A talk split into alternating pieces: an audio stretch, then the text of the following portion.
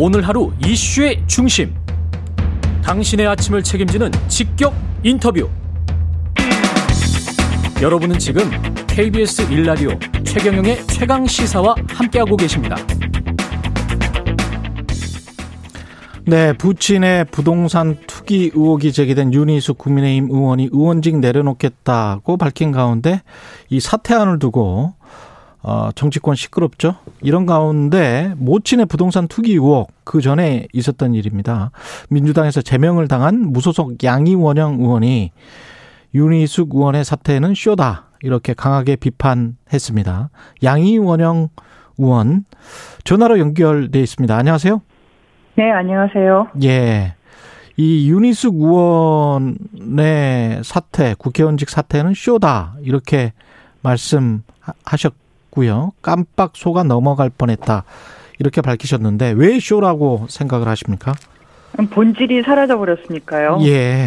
사실 이번에 이 권익위원회 조사 민주당과 국민의힘 그리고 다른 정당 의원님들의 조사는 LH 사태에서 시작이 된 거고요. 예. 뭐 공직자들이 내부 정보를 이용을 해서 권한을 이용을 해서 부동산 투기를 한 것은 아닌가 그런 것에 대해서 국민들께서 분노가 어, 굉장하셨죠. 그래서 국회의원이 어, 관련된 정책을 위반하고 어, 시행하는데 직접적으로 관여하는 국회의원부터 모범을 보여야 된다.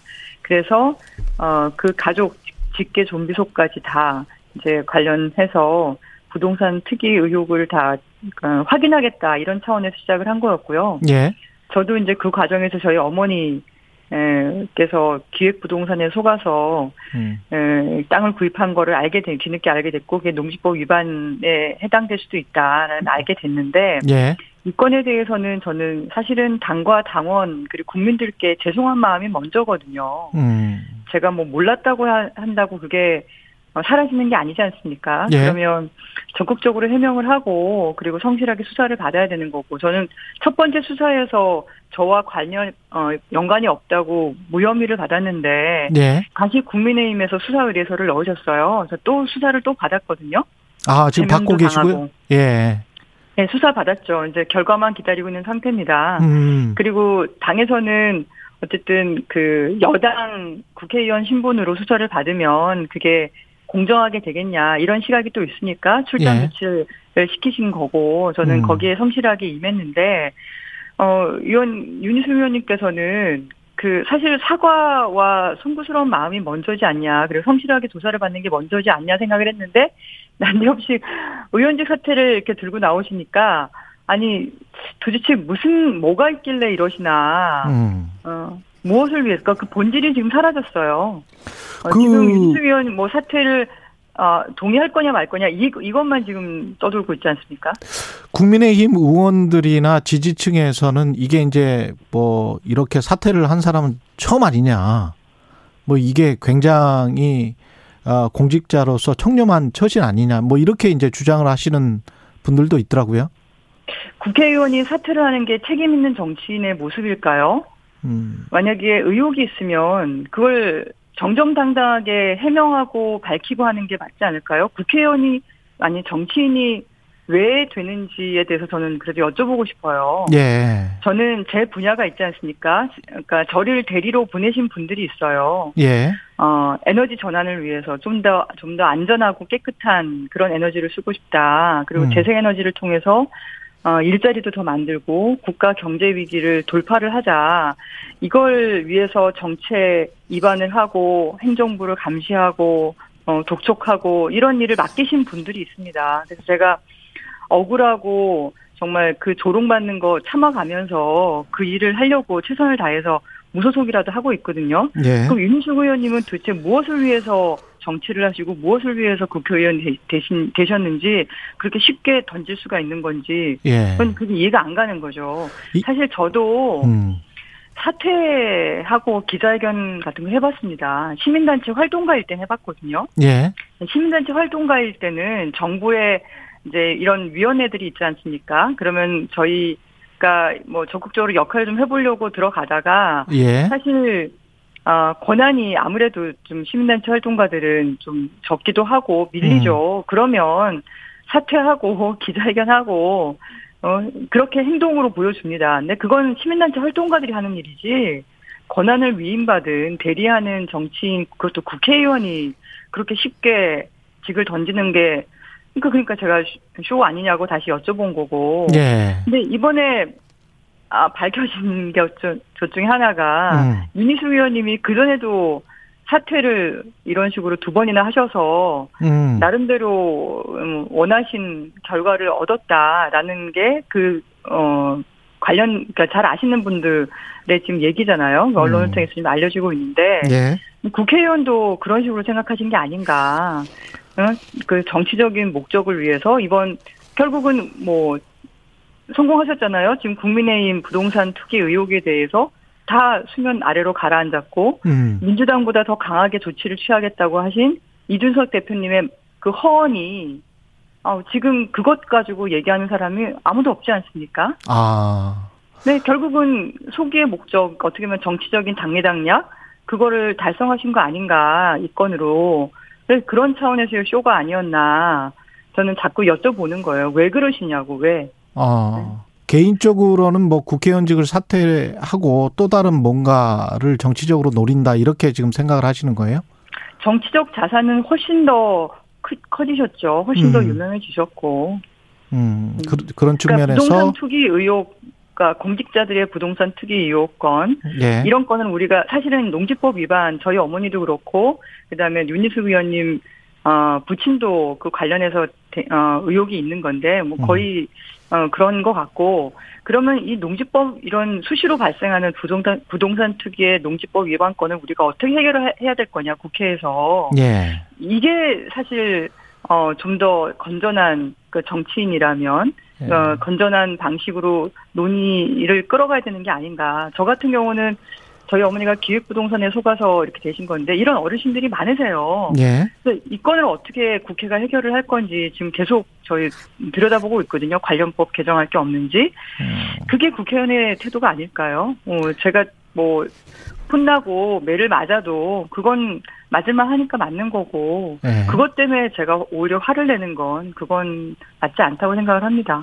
윤희숙 의원의 부친의 케이스는 뭐라고 생각하세요? 명백한 투기라고 생각하십니까? 그 아버님께서 예. 전화를 기자하고 전화를 하면서 말씀하셨잖아요. 건물 투자하러 갔다가 그랬죠. 예. 예. 좋은 거 있다고 해서 예. 샀다고. 음. 그리고 거기 농작인 그걸 어 빌려서 농사를 지으시는 분이 얘기하셨잖아요. 음. 그러니까 주민등록 그쪽으로 이전해 놓고 한 두세 번 자고 가셨다고. 음. 그리고 이번에 조사하기 전에 직전인지 아니면 조사하는 중에 다시 주민등록을 어, 원래 사시는 서울로 옮기셨잖아요. 예. 그런 과정들을 보면 그리고 또 하나가 KDI라는 그 세종에 있는 그러니까 이 아- 아버님께서 수십 년을 어, 서울에 사셨는데 근데 왜 하필 세종에다가 땅을 사셨을까? 음. 전국에 여러 곳이 있는데도 불구하고 예. 어. 그리고 딸이 어쨌든 윤희숙 의원 딸이 딸인 윤희숙 의원이 KDI에 어 관련한 어 그런 업무를 보는 그런 직장에 계셨고 예. 그러면 합리적 의심이 들 수밖에 없는 거 아닙니까? 그럼 음. 그 합리적 의심에 대해서 성실하게 해명하는 게 첫 번째 태도가 아닌가라고 예. 생각을 하는 거죠. 그런데 이제 내부 정보를 이용했다. 지난번에 이제 LH 같은 경우도 사실은 그 내부 정보를 이용했다. 이거는 수사를 해야 되는 상황이잖아요. 그렇죠. 수사도 아주 강도 높은 수사를 할 수밖에 없는 게 예. 드러나기도 쉽지 않고요. 않죠. 예. 예, 예, 예. 그래서 윤희숙 의원님께서 저렇게 큰 소리 치시는 거 아닌가 싶기도 하고요. 예. 그건 수사에도 이렇게 쉽게 밝힐 수 있는 건 아닌데요. 그렇기 네. 때문에 저는 사실 법 전에 국민들의 감정이라는 게 있지 않겠습니까? 음. 이 얘기를 들으면 사실 저희 어머니도 저희 어머니는 8평, 10평, 뭐 22평 그것도 땅도 아니고 지분을 하신 거예요. 예. 지금 아, 공시지가 10분의 1 이하로 이렇게 그러니까 공시지가보다 더 낮게 시세 실제 구매한 그 가격의 10분의 1 이하로 내놔도 연락조차 없는 거거든요. 음. 근데 예, 윤희숙 의원님 부친이 8억이 넘는 땅을 3천 평을 사셨다는 걸 보시고 한숨을 쉬시더라고요. 아, 저기는 투자는 잘했네. 뭐 이러면서. 나도 뭐 욕먹어도 네. 그런 땅 하나 있었으면 좋겠다 아, 이렇게 얘기하시더라고요. 어머니 예. 아서라 그러지 그러지 마세요. 예. 이게 다른 사람들이 얼마나 지금 어, 가, 어 속상하고 분노가 있는데 예. 이런 이렇게 불로소득으로 가는 음. 게 아닙니다. 음. 청년들 보세요. 음. 제가 사실 평소에 그런 얘기를 늘 하고 있으니까 예. 어머니께서 저한테 전혀 내색을 안 하신 거예요. 제가 그런 걸 안 좋아한다는 걸 아시니까. 예. 근데 네. 이제 시청자들 국민들 입장에서 봤을 때는 뭐 그 공교롭게도 비슷한 숫자로 나왔고요. 국민의힘이건 네. 뭐 민주당이건 그다음에 이제 그 국민의힘도 뭐 그렇게 그 잘한 거는 별로 없다고 봅니다만은 민주당도 그 제명 그다음에 뭐 탈당 그 징계 징계 조치에도 불응하는 의원들도 뭐 두 당 다 마찬가지로 다 있는 것이고요 지금 현재 이런 것들은 어떻게 보세요? 권익의 조사 자체가 잘못됐다라고 지금 말씀하시는 의원들도 많지 않습니까? 저는 좀그어 이렇게 막 뭔가 어 자극적인 대응으로 예. 어 어, 돌파하는 것처럼 보는, 물론 뭐, 예, 그런 태도도 중요하겠지만, 음. 진실이 더 중요하지 않을까요, 국민들께는? 그리고 음. 본질, 우리가 왜 이것을 하는가. 예. 예. 어, 탈당, 뭐, 사퇴, 이것은 어, 본질을 흐릴 수도 있다. 저는 그렇게 생각을 합니다. 탈당을 예. 했냐, 안 했냐, 사퇴를 했냐, 안 했냐, 이게 중요한 게 아니라, 예.